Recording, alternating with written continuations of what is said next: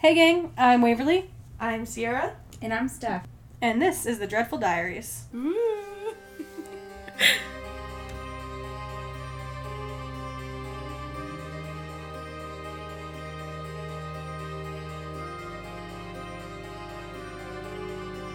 It has been a while. It's okay. been a minute. It's definitely been a minute. It's been what, at least two weeks since we last recorded something, and I just now At deci- least two weeks. decided to post it and Yeah. get that done. It's fine. Lots of things have happened, you know. Had car issues, so we didn't want to deal with other problems, so we just avoided them and went to the pool. And So, the oh. beach. Or watched Stranger Things, or Shoresy, or All of the shows and caught Yes. up. Yep. So Instead of you know doing this. yeah, which I explained last episode, we were slacking.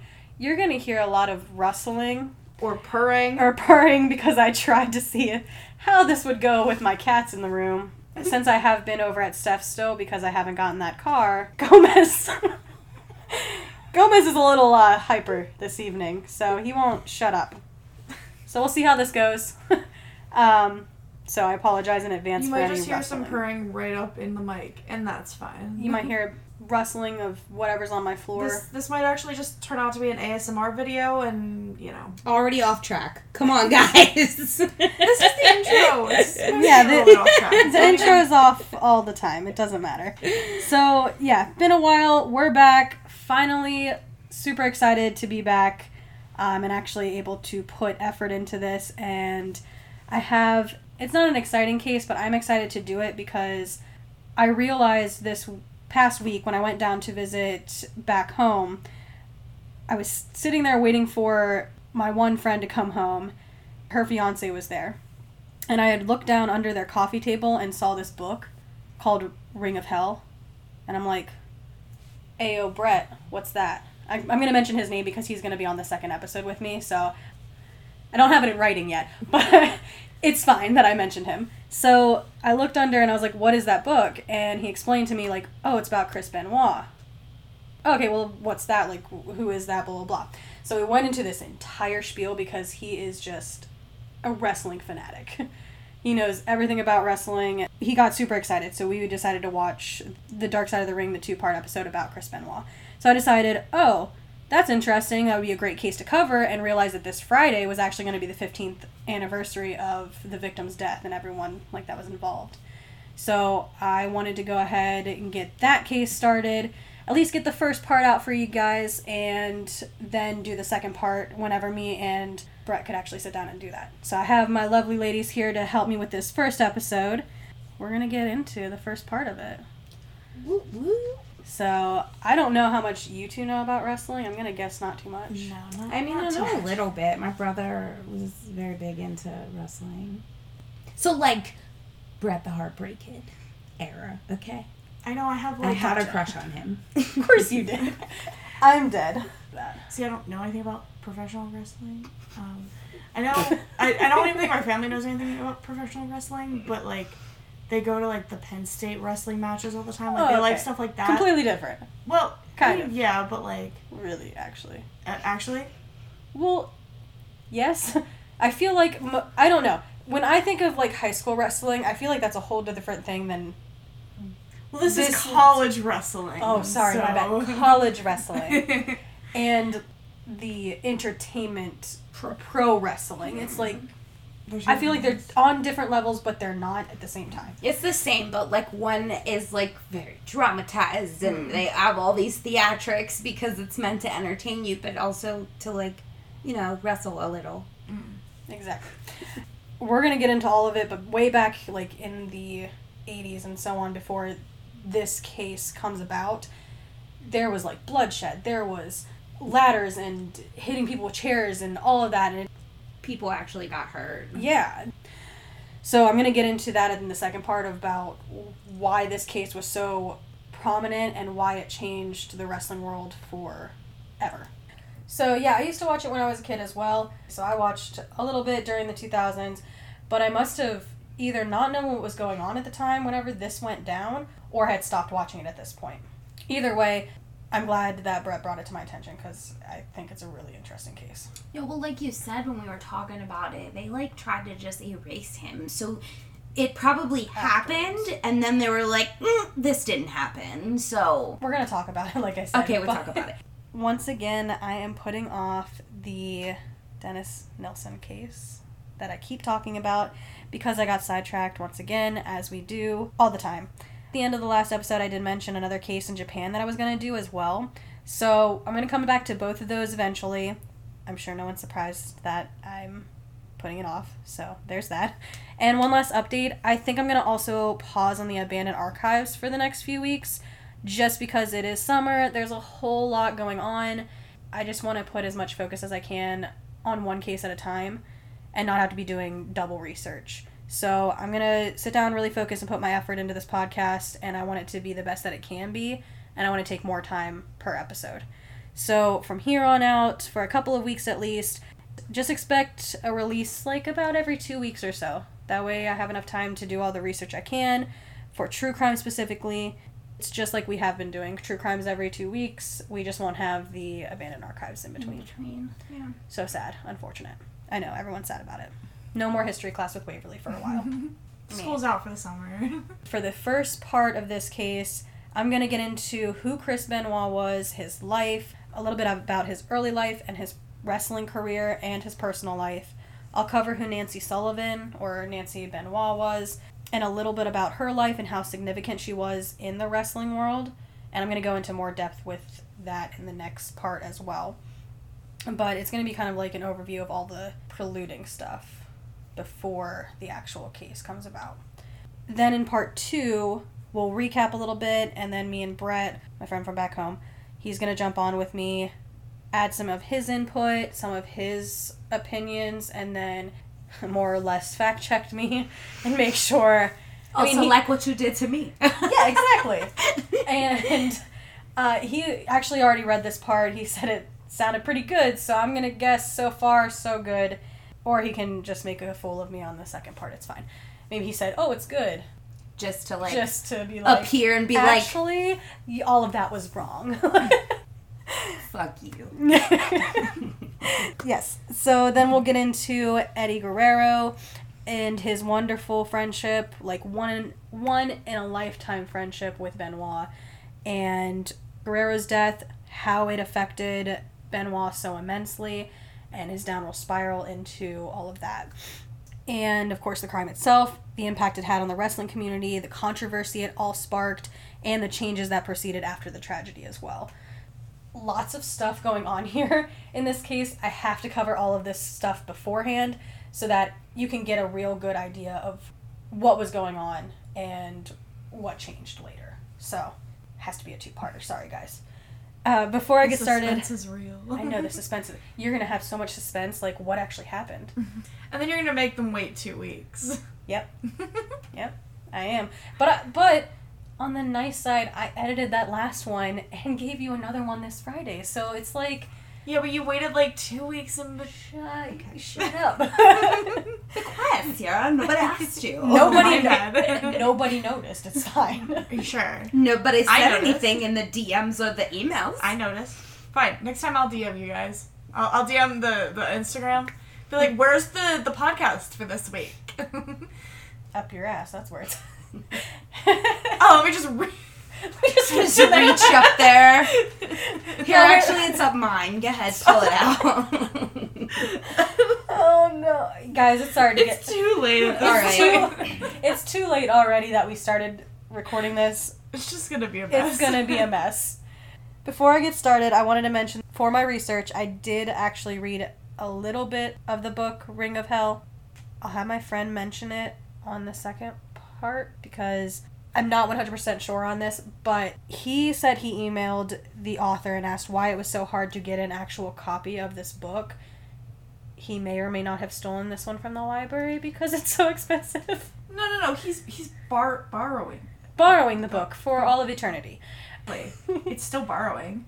I don't think anybody from a library is going to listen to this. It's fine. So, so it's very hard to find a copy of this book. I asked him why, and because he's like, "You better be very careful with that book." I said, so don't put it in water. Like, why?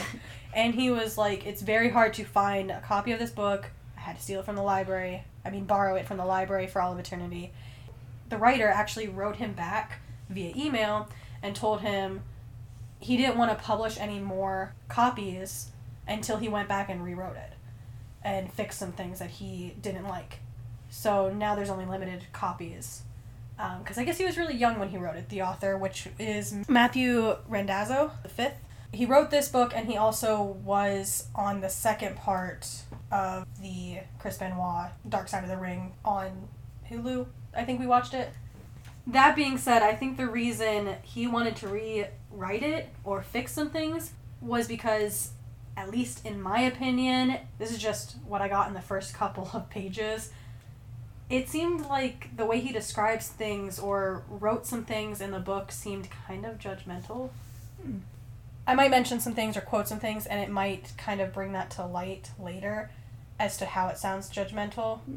There was like for example in a part where he described uh, nancy being pretty much bored in the hotel rooms while he went out and did this. And it's like you weren't there. Like were you there? Do you really know? Like I feel like it was leaning towards calling him obsessive with wrestling versus just. I mean, yes. yeah, he was But the way he worded But- it in the book was kind of.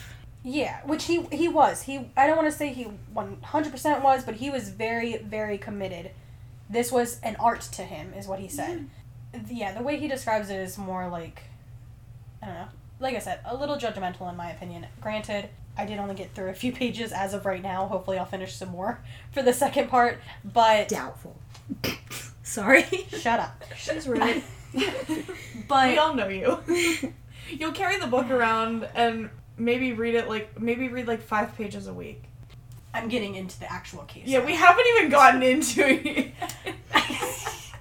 former world wrestling entertainment wwe I didn't know that's what that stood for actually. That's why we're having brett on the second no, Oh, I don't. fucking. I never knew what WWE stood for. My bad. It used to be WWF. Remember that? It was, it was, it was WWF. What did that one? Same thing, except for Foundation. Federation. Oh, Federation. Yes, that's it was Federation. Yep. Huh. See, I know a little bit more than you would think. Anyway, so now that Sierra knows what WWE really stands for, I'm glad I know everything that I need to know. that's all you need to know. Exactly. Former WWE writer Dan Madigan once said, Benoit always left it all in the ring. Former WWE writer Dan Madigan once said, Benoit always left it all in the ring. He was never satisfied unless he left every drop of his soul in that ring every single goddamn night. He felt he owed it to the business that he loved. Like I said, he thought it was an art, it was his thing. Chris Michael Benoit was born on May 21st, 1967, in Montreal, Quebec, Quebec. Close Canada. enough. He spent most of his childhood in Alberta. According to his father, Chris was obsessive about wrestling even as a child and totally in love with the idea of becoming a wrestler, and started preparing himself by the age of 12. In high school, he won numerous awards in wrestling and bodybuilding and had an unwavering focus on becoming a world class wrestler. During this time in his childhood, Benoit idolized Tom Dynamite Kid Billington and Bret the Hitman Hart. What? Bret the Hitman Hart. Why are you staring at me like that? Why are you staring Bret the Heart- Kid. the Hitman? Is this a different wrestler? Backing up real quick, Steph mentioned Bret the Heartbreak Kid. No, that's wrong. That's wrong. Shawn Michaels. I was conf- I was getting the two of them con- mixed up. so yeah, Shawn Michaels is. I mean, hey, at least they're both wrestlers. At least it's not a fictional character that I threw in there. It's read in a fine. book somewhere. Anyway, so she's talk. She's referring to Shawn Michaels. We're actually talking about Bret This the guy. Hitman Hart. So I was like, that sounds wrong to me because of my research. But and then you stared at me weird, and I was like, oh, she does think this is the same person. so let me just before Brett yells at us. And then Someone- I was just going along with whatever was on the paper because I don't know anything about wrestling. So anyway, back into it. At 12 years old, he attended a local wrestling event at which the two performers, quote, stood out above everyone else, end quote. Quick side note I'm going to be mentioning a ton of different names, and so I'm going to have to kind of go off on a tangent sometimes during the episode just to reiterate who that person is so mostly Sierra can understand, and also in case any of you guys don't understand. Just wanted to let you know that this all does connect into like I said, Benoit's life and his wrestling career. Thomas Billington, aka Dynamite Kid, was a British professional wrestler between 1975 and 1996. He didn't exactly fit the conventional image of professional wrestler uh, at the time. They were obviously big, tall, muscly guys. So he was only measuring in at five eight. Hey, he's still taller than all of us. I mean, he's still no like he he is a average guy yeah. like build Yeah. or he was at the time. He was quite smaller than the sports heavy hitters like Hulk Hogan and uh, Andre the Giant, who measured up to seven foot four. I think this also plays into why Benoit idolizes him so much because he himself was of the same stature. So it would just make sense. Now, to kind of give you an insight on how serious not only Benoit, the Dynamite Kid, and many other wrestlers took their career, during a match in 1986, while jumping over an opponent, Billington, quote, felt something go in his back, end quote. His opponents didn't catch on to the fact that he was lying in the ring immobile and was seriously injured. The kid had to crawl to the ropes with a broken back in order to tag his partner in, just so that the other two wrestlers would leave him alone. He laid out on his back there while the other wrestlers duked it out for several minutes until the match finally ended. After the match, the kid was carried out of the arena on a stretcher. Bret Hart actually said, quote, he blew out two discs in his back and he had to be taken to the hospital and there was talk that he would never wrestle again. End quote. Wow. That's brutal. Yeah, insane. So he had to go through all of that and then still after that continued. There was talk of him never wrestling again and he was like, Yeah, that's not happening. "Yeah, I'm going to go ahead and continue because I'm serious about it. This is my passion. This is what I like to mm-hmm. do. I'm continuing." As I mentioned, these wrestlers are committed. Even after his injury, he went back to wrestling. In one of his last matches he ever participated in, he was able to take one opponent down with a pile driver to help his team win the match. So I was gonna ask. What a pile driver Yes. is? Okay. So, a pile driver is a wrestling move in which basically the wrestler grabs their opponent, turns them upside down, and drops them into a sitting or kneeling position, diving the opponent headfirst into the mat. Imagine taking somebody upside down with their legs like up above their your shoulders, and then just sitting the fuck down and Hard. slam. Yeah.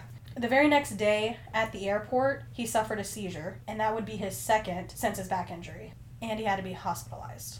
He'd had several concussions and back and leg injuries, primarily due to his signature, quote, diving dynamite headbutt, end quote. And the kid had to have part of his leg amputated. Wow. The Dynamite Kid, who also experienced heart problems and a stroke, spent his final years confined to a wheelchair. The specific cause of his death on December 5th, 2018, which was his 60th birthday, actually, was never officially released. That would suck to die on your birthday. Actually, Um, though, I would love to die on my birthday. Fucking why? Go out the same day I fucking came in. I, I'm kind of stuck on that one. You lived exactly how many, like, you know? To Well, a I- T. okay, well then it'd have to be on the exact same time that you were.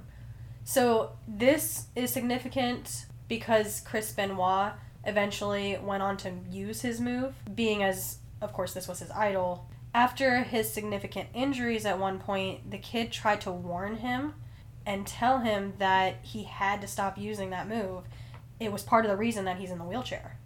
So maybe wanting to be just like him, Benoit had the same dedication and just continued to put everything he had into the ring every time, despite injuries and pain. So I think him being his idol, he also wanted to be as dedicated as he was.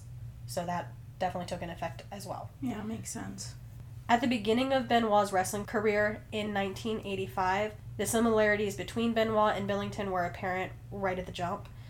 As Benoit adopted not only the diving headbutt, but other moves such as the snap suplex. The homage was complete with his initial billing as, quote, Dynamite Chris Benoit. So, what is the snap suplex? So the snap suplex is actually you pick your opponent up and it looks like you're essentially doing a back bend and throwing them over your shoulder and then coming down with them. That's the best that I can describe. Benoit trained to become a pro wrestler in the Hart family quote unquote dungeon, receiving education from family patriarch Stu Hart. Bret was the eighth child of Stu Hart and his wife Helen. You say Stu Hart, and I want it to be Stuart.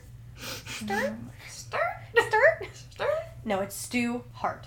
Yeah, no, I, I know that. Like, I read that. There's but, a like, pause. I, I, I hear it as Stuart. So, just a quick mention about these guys' commitment again. In a 1998 documentary, Hitman Hart, Wrestling with the Shadows, Hart reflected on his father's discipline, describing how Stu uttered morbid words while inflicting excruciating submission holds that left broken blood vessels in Bret's eyes. Hart claimed his father had an otherwise pleasant demeanor. Now, I don't know if that's just because he was his son and so he felt he could be harder on him, or I don't know if the training at the quote unquote dungeon was just that intense for everybody. I do know that from Dark Side of the Ring, there was mention of Benoit punishing himself when he would mess up on a move or do something incorrectly, even if it was something minor. minor. Hmm. So maybe that was something he might have picked up early on in his training, being at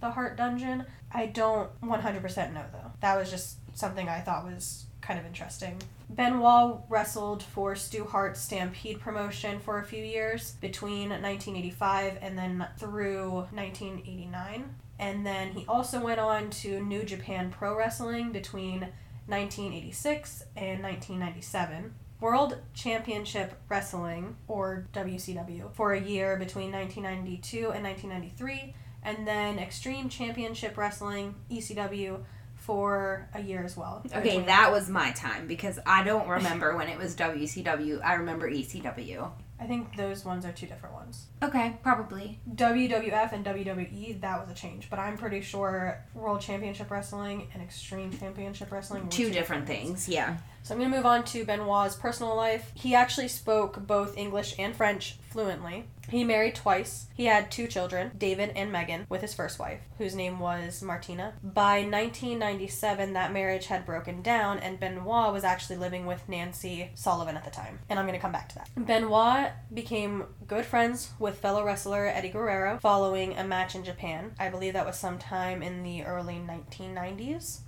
when Benoit kicked Guerrero in the head and actually knocked him out cold. Okay. So kick him in the head, and then that sparked. a- friends. yeah, That makes sense. Yes, that sparked a wonderful friendship after knocking him out cold. They went on to actually wrestle together at WCW. They had multiple matches against one another as well. They would travel to events together and wake up and then train before the matches, like at the hotel or at the gym, like leaving the hotel that they were staying at. They were like brothers, joined at the hip. Undoubtedly one of the best and rarest friendships one makes in their lifetime and it continued even after Guerrero's death. Again, I'm going to come back here to this in a little bit, but I'm going to move on to Nancy Benoit, and then I'm going to kind of pick up all of this information on part two. So, getting So into cliffhangers. cliffhangers. so, moving on to Nancy Benoit. She was born Nancy Toffoloni on May 17th, 1964. She was an American professional wrestler, managing and modeling both. She was best known for her appearance with ECW and WCW in the mid 1990s under the ring name Woman. Yep. Simple to the point, badass. She was beautiful. She was a woman of high sex appeal, very well known in, in the wrestling community. And she, at one point after high school, while working at State Farm answering phones, there was a search for a young girl for the cover of the June 1984 edition of the pro wrestling magazine Wrestling All Stars. And someone suggested her for the job. And at 20 years old, Nancy started working as a model and continued modeling for years after during one of her photo shoots was actually where she met Kevin Sullivan. We're going to get into who that is later. So, eventually, after much convincing, Kevin actually got her to be part of his wrestling entourage. She became an on air valet, taking the ring name Fallen Angel. I like women better, just saying. I like women better too. Mm-hmm. She that's where she like Yeah. kind of broke off from his entourage and mm-hmm. just way more badass. Making her ring debut on June 30th, 1984. So before her marriage to Kevin Sullivan the following year in 1985, Toffoloni had been married to and divorced from a guy named Jim Dowse or Doss. She had no kids to either of her first two marriages. Fast forwarding to 1996, Benoit was actually placed into an ongoing feud with Sullivan on screen for WCW. So again, we all know tons of drama and things going on in Behind the the matches and behind the scenes and all of that. Eventually, this led to the two having violent confrontations at pay per view events, which led to Sullivan booking a feud in which Benoit was having an affair with Sullivan's real life wife and on screen valet Nancy. Okay. All right. Yes. so Benoit and Nancy were forced to spend time together to make their affair look real, aka holding hands in public, sharing hotel rooms, etc., whole nine yards. So they weren't. Were they? They weren't actually having an affair. It was like staged, or they. at the beginning. Okay. At the beginning, it was staged. After they forced them to hang out and do things together, then Like it's the- hey, thing. you want to make this look really real? Let's actually do it. You know what? Let's just let's just do it. Fuck it. Fuck it. There was actually a running joke that Sullivan had booked his own divorce because pretty much right after Right. within a year actually this on-screen relationship developed into a real life affair off-screen and on february 25th 2000 chris and nancy's son daniel was born and then on november 23rd of the same year chris and nancy were married Mm. and that's where i'm gonna leave you fuckers we haven't even gotten to the good stuff. This is just This is background just- to prepare This is you. surface Yeah. scratching. Yep. To prepare you for We could use the the. good stuff. um, i kind of set it up much like the dark side of the ring did they tell you all of this and then they get into the rest of it so i'm gonna leave it there make you guys wait we're gonna recap kind of all of this we're gonna get more into eddie guerrero and who he is a little bit of kevin sullivan so you kind of know what he is and what his entourage was about and nancy and his relationship a little bit i'm gonna fact check this i think there was a time where chris in the ring caused like physical like he wasn't just acting out the moves he was like getting really into it and causing actual like Harm. damage uh, like harm to him basically to help nancy get out of the situation. I think he was abusive. We're going to get into all of that. Way more stuff to cover in those relationships and then onto the case and what happened. So i'm going to end it there gang right before we really get into it all. Next episode with brett we're going to talk about all of that like i mentioned and the controversy of what follows in part two. Definitely come back and join us. Hopefully it's gonna be good. hopefully you'll be back for it because i know i know you didn't just listen to all of this and not actually listen to the case in the meantime while you're waiting show us some love on the social medias because we've really missed you. It's been rough but we're glad to be back. In case you forgot you can show us love on the insta at the dreadful diaries or on the facebook page at facebook.com slash the dreadful diaries. You can shoot us a gmail type out a whole message to us and how much you love us at the dreadful diaries at gmail.com love bye. Bye bye.